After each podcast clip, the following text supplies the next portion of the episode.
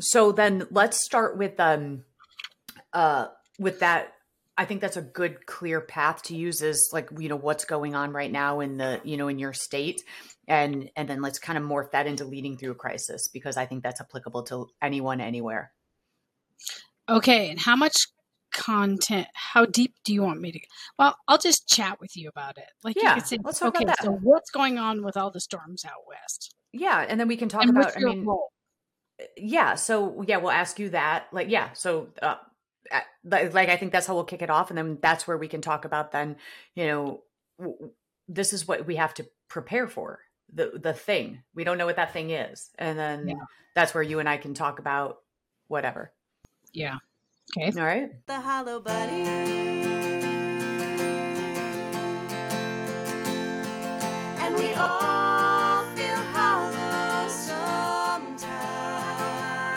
Greetings and salutations, and welcome to the Hollow Bunny Leadership Podcast. I am Kristen Ziman, and I am here with my effervescent co host, Sylvia Moir. Hello, always- Sylvia. hello kristen it's always super exciting how you're going to describe me each time sometimes i'm effervescent Mhm. sometimes i think i'm delicious i don't know Yeah.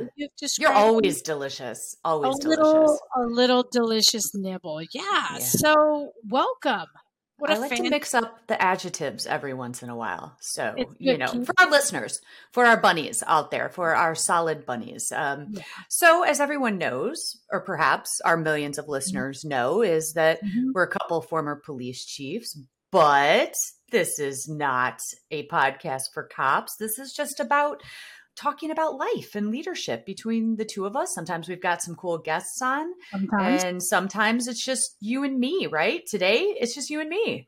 It is just you and me because we got life. We have life to talk about. And a lot of folks have said, hey, give us an update on what's going on. So, Kristen, you are phenomenal in the way that you have taken your experiences as a police chief and you've taken them on the road. And your your real uh, passion now is talking to folks about how they lead, how they might mitigate active shooter scenarios. The the here's what, so what, now what about active shooters and a number of other things. Where have you been lately? What's going on? Well, so I took, uh, you know, the month off of December, and that was kind of cool because, you know, I got to regroup. And also, you know, we talked in our last episode about the crisis comfort. And I'm going to be honest with you, it, I had a little bit of a crisis uh, because there wasn't a lot going on. Okay. and uh and so i had to work through that that was actually kind of rough for me because i'm used to traveling every week and you know going different places and Mhm. so i had to i had to really confront that discomfort of being in one place which i'm not very good at because i struggle with that restlessness Sure. but what it did affirm for me that since retiring from my 30 year police career is that where i need to be is is talking to organizations and you know about not just leadership but about preparing for the unthinkable. And that's what i've been doing which uh, is why I want to ask you. Uh, you have a lot going on in your state. Uh, crisis can be anything from uh, a mass shooting, like what, what happened in my city, to, oh, I don't know, a pandemic uh, or to a natural disaster. And I know that you're going through some stuff there in Marin County. So, talk about that. I mean, you are now the undersheriff of Marin County, where you are leading through a crisis as we speak. So, what's that look like for you? Well, I like that you call it Marin County. It sounds Is it Marin? it's Marin, but you know, tomato, tomato. So, yeah, I hear it both ways. Oh, well, thank you for the correction. And I'm sorry, you Marin County residents. No, uh, there are going to be thousands of them that are going to say, "Hmm, we got to talk Ooh. about that." Yeah. Should we should we edit that out so I don't look like a booby? Ah, yeah, we've got a really super producer that can probably help you with that. So- or you know what? Or we just or we just call it a gaff, you know? I, I misspoke. How did I how did I pronounce that wrong?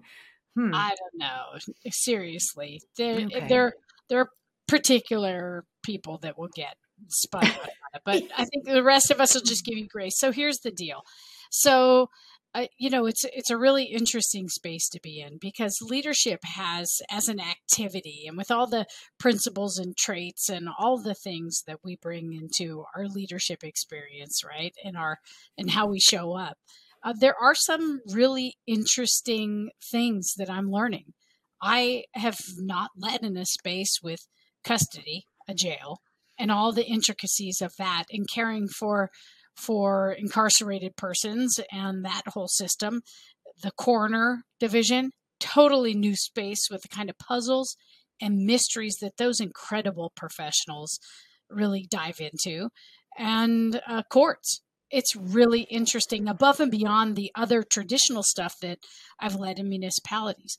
Well, the thing that I'm comfortable with is the incident management system. And I was on an all hazards incident management team, so I super love, love, love emergency operations center and the whole incident command structure. I love it uh, because it gives us a framework in order to, you know, have reporting elements and real lanes that we travel, and then, you know, uh, reporting elements, you know, a certain number of people, and anyway, you know. But it's it's new to me because I haven't had uh, an operational area that has a coast. Marin County is on the cool side of the Golden Gate Bridge. We have uh, mountainous terrain, real cool topography, the bay, and then on the other side of the mountain, we have uh, the ocean. And so I'm fascinated because I'm learning about high tide and how eight inches of rain on Mount Tamalpais at high tide is a recipe for disaster. So I'm learning a whole bunch of new things. And and I'm also leading in a way that recognizes stress, both operational, organizational, and personal stress of the people uh, in which I engage with. So that's all been really, really fascinating. So let's pause right there and explain to some of our listeners who Mhm. may not be in emergency management and law enforcement on the fire side. So what you said is is indicative uh, of of of preparation. So you mentioned ICS, which is the Incident Command System. Yes. And so that is so important because, and that's why I want to touch on that. This is what I go around speaking about is preparing for the unthinkable. And again, you don't know what that thing is coming, that thing, the boogeyman coming to your organization. Yeah. And so what that, that Mhm. incident management is, is basically just a structured breakdown of, of leadership, who is in charge, and like, for example, in the mass shooting in my city, I assumed incident commander along with the fire chief. So it became unified command. And all that means is that, you know, he was taking charge of the medic side of the house and I was taking charge of the law enforcement, you know, the the critical response uh, on the police criminal side, right? And the reason that that that matters is because it sets the structure for leading operations and we see organizations that do not follow that command structure and what happens is complete Chaos. and utter chaos. Now a, a, an incident a, a serious incident looks chaotic but when you are are running the incident command structure it's actually organized chaos. And so organizations can learn from this that that are perhaps outside of the realm of of first responders in that you can set you know this preparation what we call it a threat matrix call it whatever you want but when the boogeyman shows up not if but when uh, how are you going to handle it? Who's in charge? Who's in Sure. charge of operations? And so i think it's important for our listeners to really to think about where they are in their lives and their organization and determine you know if something were to come to my organization and threaten it are we prepared for that? So um, i just wanted to pause there so if people didn't know what Sure. that was Yeah, so let's kind of tease that apart. Even in listening, people can envision this. We have what's called the planning P. It's this P that has very clear steps, and that's for the kind of event that we know is a, is occurring. It's coming to us, and it's different in, than what you're talking about with this emerging threat, Kristen. It can be a planning P for a tornado, some act of nature. It can be for a large event incident command offers for us that there's an incident commander. There is uh, with four with four key and central commands. There's the logistics. They do all the getting of the stuff bullets and beans and toilet paper and food and all that stuff all the stuff that you need. There's the operations section, that's the people, that's the stuff that goes out into the field. There's the planning and intel function, those are the people that plan, they do the advanced planning for the next operational period. The intel people, they take a whole bunch of information, cultivate it, churn on it, and turn it into intelligence which is different than information. And then there's the finance and admin. Those are the folks that are tracking how much is it going to cost for wood, for sandbags, for equipment, for lighting, for workers' compensation, for all of the stuff we have to order. And then um, those elements report up to an incident commander who has also a press information officer to keep the community informed, to keep the media informed, a safety officer. There's weather people, and there's all kinds of folks that come to bear in a large incident.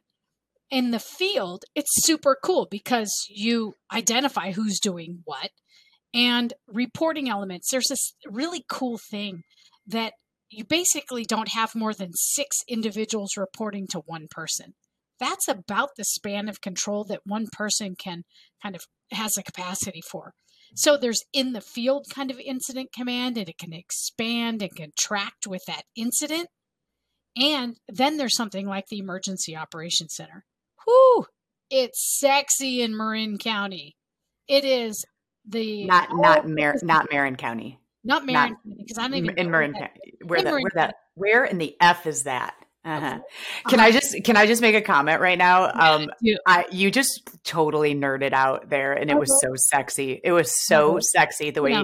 you talk about emergency management. I Mhm. just I I don't I was I was gripping my chair. It was that sexy. right. And Not and many people can make that sexy.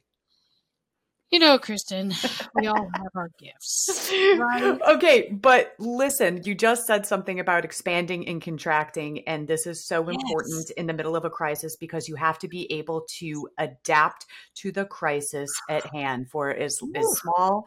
Um, and so that's one of the things when I go around speaking is, are you adaptable? Because as as we know, is no two crises are crises. Is that crisis? Crisi? Uh, what's the plural of crisis? Crises.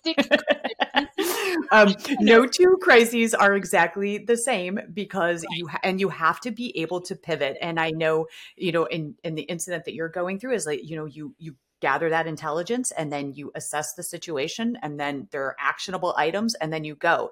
But it is so important that you have this framework ahead of time because if you do not have the framework ahead of time, then you are going to fail. It, it, it's simply put, you're going to fail. It's going to blow up. Something will go wrong Yep. and and it will be an epic failure and so I, I just think that's so important i love that you just walked through it in that sexy way but it's so so crucial for organizations to really take heed Right. And you know, I got to say, the firefighters, FIRESCOPE, and all, they're the ones that perfected this. they're good at it They yeah are so good at it. And the Yeah. cops, we were slow to figure it out because yeah we're like the canary in the coal mine. We'll go in, and I- I will say that fire goes in, they do their thing, and then they rehab and they Yeah. demob and they do all these things that that really ensure that they are healthy. We go until we are about to drop. yeah And so the the really interesting thing is it requires a degree of discipline to stay in your lane. Everybody in the emergency operations center has a vest. You know, they have their vest. It says like uh, communications branch or whatever their role is. They have each person has a term. They have a role. They have there are forms. There are all kinds of things, and it sounds super bureaucratic. But the sexiness is you stay in your lane as an individual to fill the collective. And I've known folks, I had a friend that when we got really into ICS, he actually organized his daughter's wedding using ICS. He goes, okay, uh, I'm the IC. My wife thinks she's the IC, but I'm the IC. And Yeah. he really organized it in a way that gave him a framework to be successful and then gave specific roles to people without making it super weird. They filled their roles and it was successful. So so this is not only and what I'm engaged in um I think there's a couple things that are really important. I want you to speak to the distinction that you talk about so brilliantly between notification and communication. I want you to do that in a second. Um, and also, I want to say that there are the the men and women in Marin County sheriffs. They come to work ready. They Mhm. serve. They are ready for the long haul. Uh, and the the organization is built in a way that we have bunk rooms, we have a laundry facility, we have a gym and showers, and folks can stay for the long haul. And we have a full kitchen. It's really remarkable uh, because the expectation is with all the natural and man made threats that are before us, we have to care for the people who care for people. For sure. So let's let's unwrap this. Um, I'm going to surmise that this incident is not the first time uh, that that you have, have seen this, and I and what I mean by that is there was preparation ahead of time. There are Sure, tabletops. sure. There are experiential training, scenario based training, and the reason that that's so important is that it's not enough just to say, "All right, we've got you know this incident command structure," but now you have to practice it because we know that you play like you practice and when you put your people through that kind of training and you you know you try to speculate okay you know what is next and the way that we did it is we always had you know like a mass shooter but then that wasn't just it once people started getting comfortable working through you know that crisis then we tossed like a, a, bo- a bomb threat three blocks away right? Just so then people had to regroup and under that kind of duress. But it's in a controlled environment. So i, I want to underscore there that when that incident shows up in your in your city in your organization it shouldn't be the first time that you have practiced the crisis. And that's very important about preparation Right. And and mindfulness is part of that preparation because it is being present with the unfolding experience. yeah And so there's there's that. And I do still want you to tug on that thread of notification communication after I say this, that something that's remarkable is the men and women that do this work also they're not only engaged in this higher order of preparation with this weather event and the catastrophes that are occurring around this weather event people the mudslides people being totally dislodged from their homes the the men and women have to have a care and consideration and compassion for those people. Imagine how devastating that is right? Oh, and and there are there are people that are being evacuated. We have to communicate with a wide variety of people in marin county. There's it's it's so robust the service that's provided and the the safeguarding. I also want to say this there's also somebody whose bike just got stolen. There's someone who just got into a, a crash. It is the worst thing that's ever going to happen in their life. They've Yep. just had a loved one have a stroke or a seizure. They need care. And Yeah. so where we have multiple crises there is a necessity for us to show up Yeah, I show love up. that. Yeah, for sure. So yeah, I'll touch on the communication versus notification. It's something that um, I wish I, I knew where it came from. I, I'd love to think that I made it up, but it's it's kind of my trademark. But um, I honestly don't know where it came from. But you know, it, for leaders in an organization, it is very easy uh, to to to notify. That is to say, this is the policy. Uh, jump how high, right? Uh, Yeah. To put forth orders, and and I will argue that there is a time and a place for that kind of notification in the middle of a crisis. You don't want people saying, "Why are we doing this?" That is that is the time when the defecation hits the oscillation, when orders are being followed. But let's go back, and communication is the key into the preparation and into the most important aspect of these crises in any organization your people. When your people understand number one the the operations when you give them the skills and the tools you know Daniel Pink wrote wrote the book Drive and it's about what motivates people. And he identified three key components. What motivates people are one autonomy. People want to be able to do their job without being micromanaged right? Right. two people want mastery. They want to to become experts i mean when's the last time you know you said hey are, are you good at your job? And people you know who, who says no i kind of suck at it. You know that's not what we want.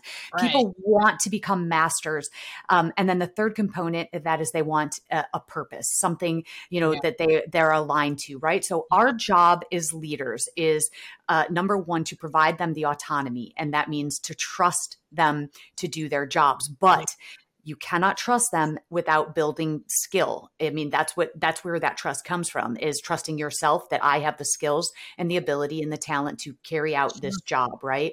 And so it is absolutely about people. And so that's where the communication comes in is that you know let's all brainstorm what's the worst thing that could happen? And that's what i lead all my presentations with is i want you to sit and you wherever you are and you think about where you work what is the worst thing that could possibly happen? And don't limit yourself to the things that have already happened because that's easy right? I mean mass shootings you know natural disasters. But but really put yourself out there use your imagination and then let's communicate how we would handle that. Let's let's walk through the steps. And so that's really what that is about. And then as you mentioned the most important part and you know when the incident is happening and even actually it's post incident when it's most important. In the middle of an incident you're not going to be able to communicate. You're going to you're going to have to notify. You notify the public. You notify your stakeholders your people. But then after the fact is okay now what happens next? You know what are the next steps? What has happened? You know and and how does this affect you? And that's where that communication is. And then most importantly taking care of your people. Because these helpers the ones that Mm. the first responders that show up they are the ones who are putting their lives and not an exaggeration they're putting their own lives at risk to save you know people to keep people from harm and so um, it is those people who are charged with the caring of the community we as leaders have to take care of them Right. And and preach, sister. And I have to say, so so many people have said, so what do you do in the emergency operations center as the as the undersheriff? I'm like, I don't do anything. I Mhm. show up. that's right? right And Pause. humility pause pause right there sylvia moir leaders show up Yep. carry on Humility is not passivity. mm-hmm. to stand in a humble place and show up does not mean we are passive. That's So many of our peers get wrapped up in what do you do? What are you doing? What Mhm. actions are you taking? And so sometimes the the greatest leadership thing, activity you could do is to be inactive. yeah But so that's so interesting you know and this has become a, a, a common theme or or topic as it were Right. when it comes to you know, leaders r- response to crisis and i can tell you uh, with great confidence that in the middle of my mass shooting i was not the person who was the operation incident command um is or i'm sorry is I was running operations, but I was not the one with the the action. You know, that is my SWAT commander. Uh, he knows far more than I do, and and for operational tactics, that's the word I'm, I was searching for. Is that those that tactics? It is my job to organize. But I, I'll tell you what, there are more. I, I may have you know the highest rank uh, in, in that particular incident, but the people who have the better skills are the ones who are managing the internal Right. perimeter and going in and doing the grid search of the shooter who is still at large right Right. so Right. so so you don't and i think that's maybe where the the misnomer comes in is that you know the person who is the highest ranking has to know the most and that is it's just couldn't be further from the truth as you you show up and the way i see it is i'm there to carry the water tell me what you need so you can perform your duties to the best of your ability that's where that mastery and autonomy comes in is what do you need from me Yeah. so that you can fulfill those duties Sure. And it's so interesting because uh, that is as important as actually having the skills. It's developing that ability to just be and to empower. This is what I was just talking about this past week centralized command, decentralized execution. Mhm. Yeah, exactly. Right? Perfection right And, there. That's it. and so the command is centralized, the execution is decentralized. Mhm. and so uh, it's it's interesting because the men and women in the field have to know that that the command is centralized, the mission is laid out, that the all of the pieces will come to bear to support the overall mission. They have to understand their piece. Someone told me that everyone in an organization should have a clear line of sight between what they're doing and what is the the overall mission, whether mm-hmm. it's a cubicle, um, a an office, a desk, a console, a squad car, or whatever, to have a clear line of sight between what we do every day and the mission is mm-hmm. really what people need. And that requires communication. That requires an understanding of what we are trying to achieve. And mm-hmm. so there's a there's a real necessity for us to communicate and to describe that for folks and then to clarify it. I mean in in the emergency operations center and getting through this weather event, I mean think about this. We activate the emergency operations center consistently for weather events. That wasn't common some mm-hmm. time ago, but we're recognizing that there is value in having centralized command yeah. in that way and bringing up kind of up staffing and having everyone communicate, notify, and have a structure for if it turns bad, we yep. can rapidly adjust, rapidly shift because we are ready. Yeah, and there's a problem solving that has to be yeah. built into the training because again, not everything is going to unfold as you predict or as you trained. And oh, so there has to be, you know, a mechanism to stop, assess, regroup and and then, you know, and then act. Um and so that that's pivotal. But I love what you said and I I want to really I, I want to extrapolate this out because I can tell you throughout my 27 years sworn, um, there were many times that I went through training where I rolled my eyes and was like, really, again, we have to go through this training again. And um, it was so interesting that after our mass shooting, uh, a couple of the officers said, you know what? Every time we go through active shooter training, every time we go through this kind of experiential training, I'm like, really, again? And yeah. they said, after this incident, I will never roll my eyes at training again because, uh, and you said, you know, whether you're at your cubicle, what happened that day in my city is that everyone did the thing that they were trained to do with the, that was fitted to their skills talent and their ability. And they performed flawlessly on that day because they had yeah. done it so many times. And so we have a tendency you know to to roll our eyes that we got to go through this again. And i really want people to pay attention to that preparation because it may seem mundane it may seem cumbersome but you need to walk through the ics training the operations and what your role will be you know so that you can perform on that day and that's where that mastery comes in and again why leaders have to make sure we give our people the tools because if they don't have the tools and even the abstract tools of decision making we have to also empower our people uh, so there were many times during my incident where i found out later that someone stepped in and did a thing that really that wasn't their assignment but it needed to be done. And so there's an empowerment piece in there too where oh. you don't you don't have to ask permission. Don't wait and run it up the flagpole. If something needs to be done in the middle of a crisis you just freaking do it. And that's what happened that day as well. So we also have to build that's where that autonomy comes in that ah. that Daniel Pink talks about is people need to be able to do their jobs and we need to trust them to do it. And that's why we put them in the positions I heard someone say, hey, let's distinguish mastery and perfectionism. Mm. And oh. that's kind of what you're talking about, right? Yeah, because if, if we're focused on perfectionism, how does one ever achieve that? So distinguishing mastery and perfectionism is really, really important. And there's also shoot, there's also this uh, really interesting thing around courage, right? Mm. Courage and the courage that it takes. What what's the what did Churchill say? Um, fear is a reaction. Courage is a decision. Mm. Isn't that what he said? Yeah, I love that. And and so choosing courage, choosing to take the initiative in a mm-hmm. crisis like you've just described. Courage is knowing what is right, knowing what's needed, and taking the initiative, even if it's outside the bounds of what is your specific role or job in an incident like you're describing in a, in a crisis, that's okay. Yeah.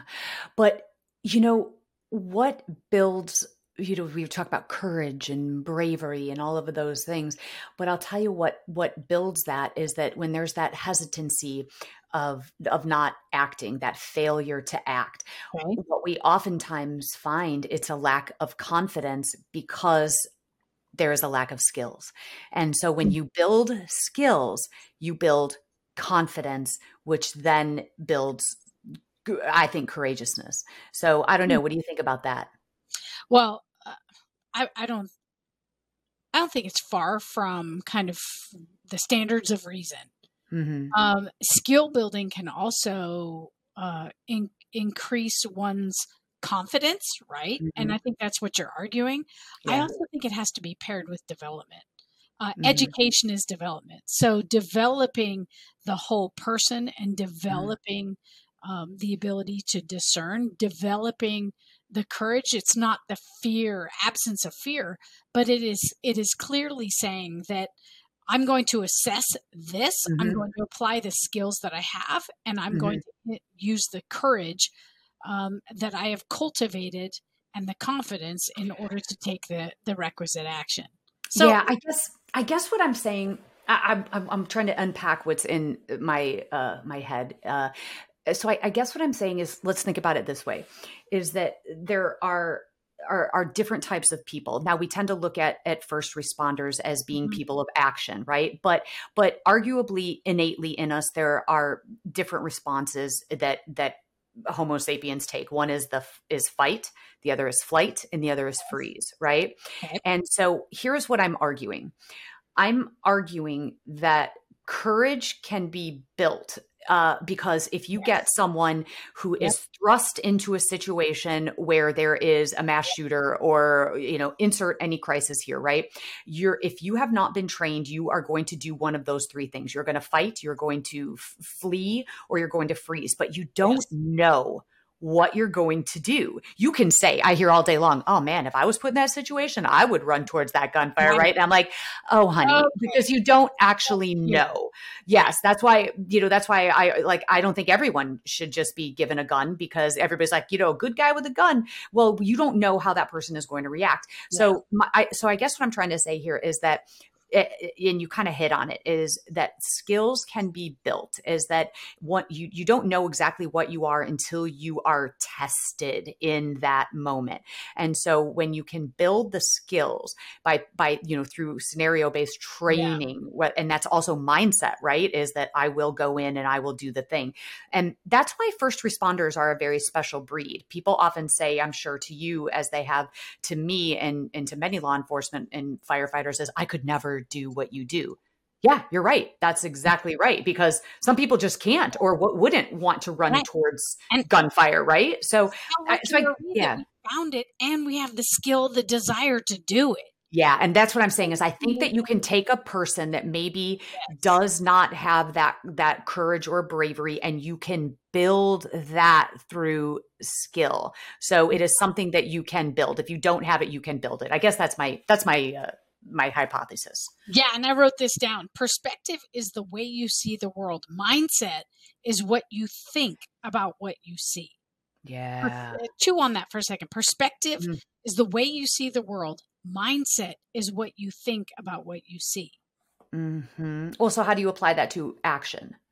Action is the way that we see the world is often influenced, right? Or it may be um, it may be innate. Mindset is what we think about what we see. We have the ability to discern, to look at an environment, a micro terrain, a macro terrain, situational awareness. Mhm. That's that's a big deal. Situational awareness is understanding the environment that we're in. The mindset is what we think about what we're seeing right before us. Mhm. How Okay. we are interpreting the environment that we are in in order to apply our skills and um, who we are as first responders, our duty that's driven into us, that's really part Mhm. of who we are, but it's also reinforced the Mhm. humanity that all of us approach our, our duty with, hopefully. Um, and that is what really governs how we take action. Mhm. Um, there might, well, we we may not want to dive uh, into this pool, but there's also this this condemnation about the action that we take. Um, and there's a paralytic effect that some people are reporting based on the condemnation of the actions that are taken um, in policing.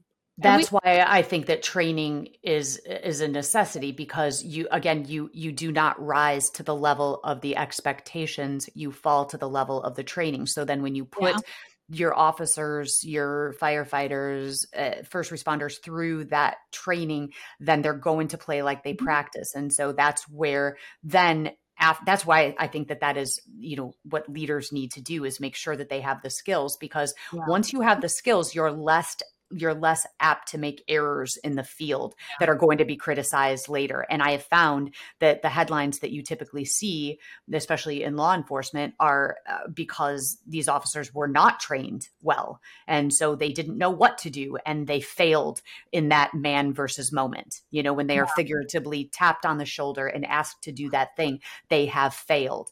And as a result, you know mm-hmm. that's where lawsuits come and where gosh where life is taken you know and if they're not adequately trained. So you know that's probably uh, like you said a whole other a whole other pool to dive into but you know yeah crisis management well, though is is is is really about readiness and no matter what that is for you. Look at all the organizations that thrived um, or learned to thrive during the pandemic. Not, and I'm not talking about policing. Let's put public safety aside.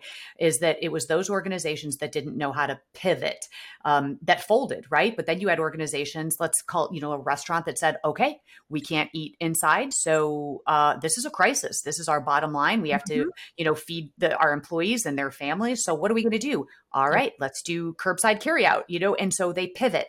And and so the organizations the companies uh, and businesses that that that stayed afloat during the pandemic were able to take a crisis apply that that you know incident management and say okay here are the operations. Here's how we're going to pivot and this is how we're going to deal with the crisis. So you can really you can apply that preparation to anything. Without a doubt. And and you and I have talked a lot about comfort, choosing courage over comfort, choosing choosing to be present with the circumstance, the discomfort, the pain in which you're you're in, the courage to show up even yeah. if you don't know what the outcome is going to be like, that is where leaders emerge. Yep. Yep. So, That's so a good place to land this plane. That's a good yeah. place yeah uh, so so i think we we do land the plane i think if if our listeners are really to think about this they think about what planning looks like for their environment what mm-hmm. planning and preparation looks like for uh, their leadership kind of space what are the things that they can and should do to get ready and stay ready so that when it hits the fan, they have a mm-hmm. level of courage, they have a level of competency, and a level of, um, I guess, uh, well, I'll just say that that leadership grit, that mm-hmm. readiness. Mm-hmm. What do they need to do to be able to show up when it hits the fan? Planned yep. event, there's a lot more time, but it does take some cerebral stuff and some courage. The emerging event uh, relies on all of us are we are relied on to show up in a way that reflects that we have the training and the development, the skills, the courage, all of that to really take the leadership leap. Absolutely. Yep. And I think that's the most important thing. If you are a leader, uh, the most important thing that the gift that you can give your people, you know, is, is our, our skills, you know, and then, and then allow them to apply those skills in that, that aut- autonomous way. And then, and then care for your people. It's about compassion. You know, it's, it's about loving your people more than you love your position. Yeah. And compassion is, is a practice. We're not absolutely it is a Absolutely. practice. It's something that we have to cultivate. So, well, so you filled my bunny today. Thank you. When you, when you nerded out, when you nerded out uh, on uh, ICS, uh, you filled my bunny today. Yeah, you, you know, did it. Um, someday I'll draw the boxes for you, and ooh, oh my god, do you mean it? Do you mean it? I do. I commit to it. Wow. So you would draw all of the ICS boxes? I that would, would be amazing. Wow. At our at our next cocktail party, I'm gonna have you do that like on a napkin and I'm gonna frame it. Okay. I'm here for you. no Okay. All right. You're my favorite bunny, Sil. You're my You're favorite my bunny. favorite bunny. You are solid, sister. and I, I have to say, you know, also, I say this often, but it bears repeating. What you are doing in getting out of your comfortable comfortable life to go into environments to really challenge people to think to tell your story repeatedly and to describe uh, that entire event and then your commitment from turning that tragedy into something super meaningful uh, is remarkable, Kristen Ziman, and we are better because you do that. So, Mm, anybody wants wants you to speak about this in whatever environment they're in, whether it's policing or uh, corporations, whatever. How do they get a hold of you? How do they do that? wow, that's amazing how you just teed that up. Wow, you can find me on kristenziman.com. okay. Well, you're laughing, but you know somebody might just ask, and why leave them wondering? You're absolutely right. And I'll, I'll tell you what, if you invite me to speak to your organization, I'll wear a bunny suit. I don't I don't even care. I'll, I'll do it. Promise what you won't deliver. I love you hard, Sil. Love you, big sister. And thank you to our millions of bunny listeners Yes, out there. Thank, thank you so much for tuning in. Uh, this podcast was produced by Ted Madden, and the song you're about to hear is written and performed exclusively for our little podcast by my handsome and talented son, Jake Ziman, and his friends, Fabian and Zoe. If you love our podcast, please subscribe. Really, right now, just stop, click that subscribe button, it. like it, review it, uh, retweet Tell it, repost it, do Mhm. all the things. If you don't like it, just move along. Just Move move, along. along. Nothing more to Yeah. see here. Nothing Yeah. to see. Keep moving. Yeah. Yeah. Melted bunnies. Just go. Go. Bye, everybody. Bye, everybody. Thank you. Go out and lead.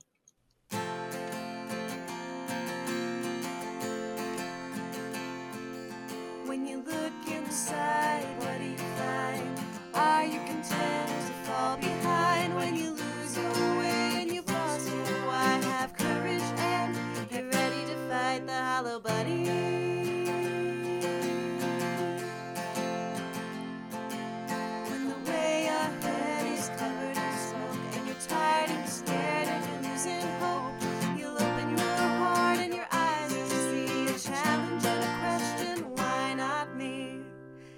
to fight the Hollow Bunny?